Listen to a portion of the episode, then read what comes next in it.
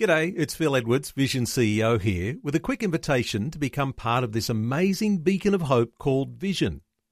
Together we can put our love into action to help people of all kinds build or rebuild their lives on the truth of God. Please consider the part you can play during our upcoming Visionathon appeal, remembering that it's your support that makes Vision possible, including this podcast. Audio on demand from Vision Christian Media. We sometimes behave as though there's a hierarchy of sins. Deep down, we believe that some sins are worse than others, even though in God's eyes, there's no such thing as a small sin. But there's one sin that's bigger than almost any other, not because it's any worse in God's eyes, but because it spawns much of the evil in our lives. And that sin is pride. Hi, I'm Berni Dymet, and thanks so much for joining me as we take a look today at the pride and prejudice in our hearts from a different perspective. I was at a Christian Leaders Conference recently, and one of the speakers there, John Dickson was his name, spoke about communicating the gospel of Jesus Christ, but he came at that subject from a unique perspective. He looked at it through the prism of humility. Now, humility is a funny thing because the moment you think you're humble, you're not, and the moment you talk about being humble, you're definitely not. The point he was making was that beating people over the head with the so called good news ain't going to do it. No, instead, he said, humility is beautiful and it's attractive. I sat and thought about that for a while and I realized he's absolutely right. Humility is beautiful. It is and it is perhaps the most attractive form of love that you and I can have. See, Jesus humbled himself on that cross, Philippians chapter 2, verses 5 to 8. Let the same mind be in you that was in Christ Jesus, who, though he was in the form of God, did not regard equality with God as something to be exploited, but emptied himself, taking the form of a slave being born in human likeness, and being found in human form, he humbled himself and became obedient to the point of death, even death on a cross. It's worth pausing on those two phrases emptied himself and humbled himself.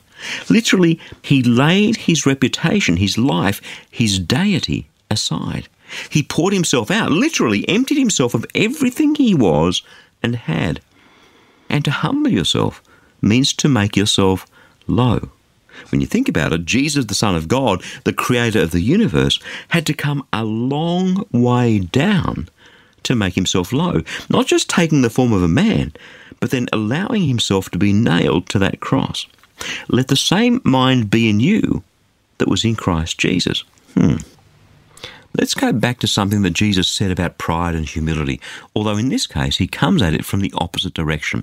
Let's go to Matthew chapter 7, beginning at verse 1.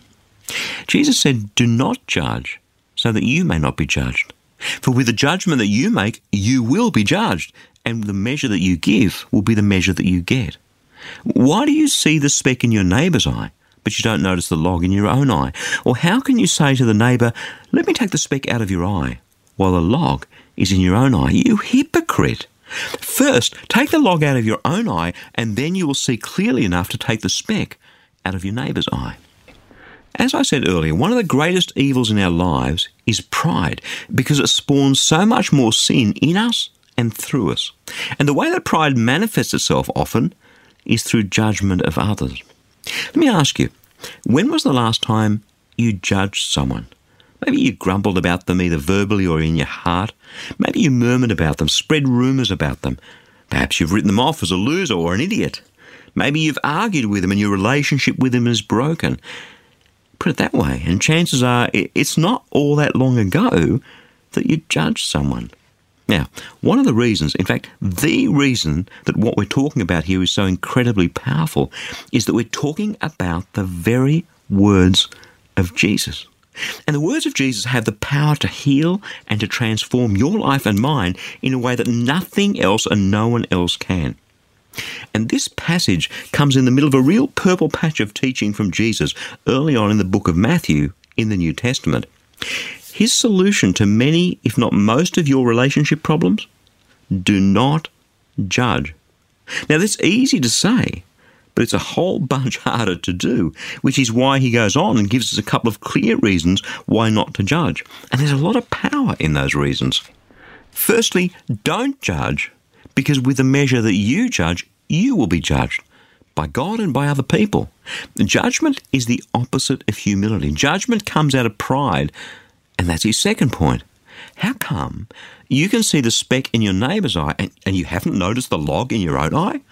First, get that log out of your own eye so that you can see clearly enough and help your neighbour with a speck in his. Totally. There's the great leveller. The realization that you and I have our blind spots and our weaknesses, and we do, right? Who, who appointed you and me judge, jury, and executioner?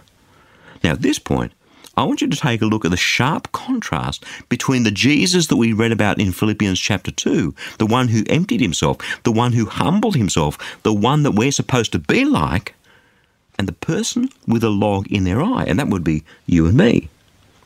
Jesus had and has every right to judge. He's God, and He's perfect, unlike you and me.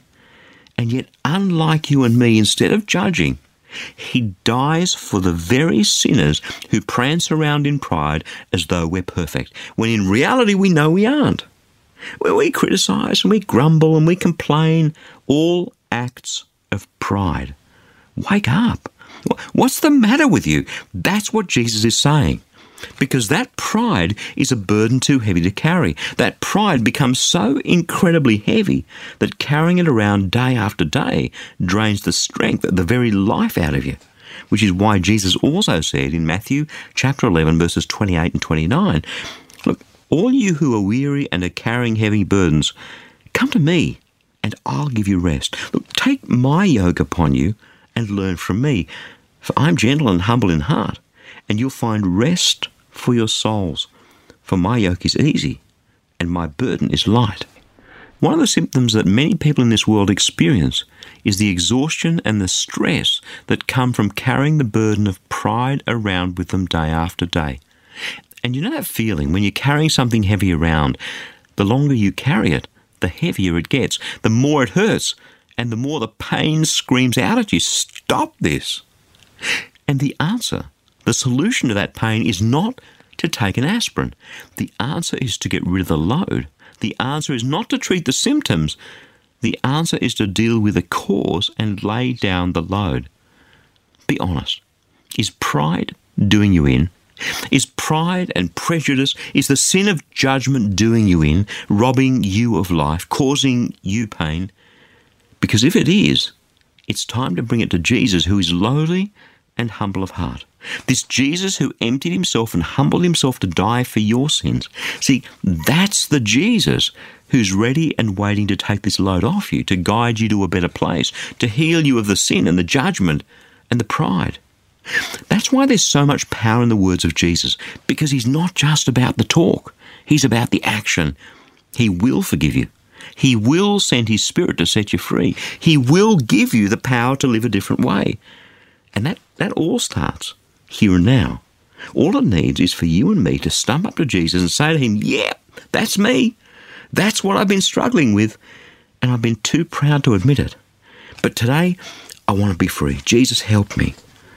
And that step of humility is a step into the healing power of Jesus. It's no coincidence we're together today, you know. It really isn't. Jesus speaks and Jesus heals. And today, we've heard him speak so I'm believing that from this moment on, there is going to be some serious healing in your life, some, some serious Holy Spirit power in your life, some serious freedom in your life. In Jesus' mighty name, amen.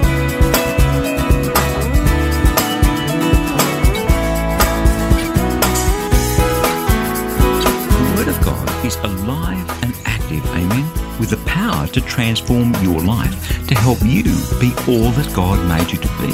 And that's what the Fresh Daily Devotional is all about. It's completely free, and I'd love to send it to you. Each day, you'll receive a life changing scripture together with some words of inspiration, hope, and encouragement from me delivered right to your inbox where you can choose to read, listen, or watch the daily video. It's completely up to you. Remember, God's Word is the power to change, and it's fresh for you each day. you can subscribe to receive your free daily devotional at freshdevotional.org or give us a call toll free on 1300 722 415 to request the printed devotional if that works better for you. Again, that's freshdevotional.org or 1300 722 415. My prayer is that your heart will be touched and transformed as you draw ever closer to Jesus through the power of His Word. I'm Berni Dymet. Catch you again, same time tomorrow, with a different perspective. Thanks for taking time to listen to this audio on demand from Vision Christian Media. To find out more about us, go to vision.org.au.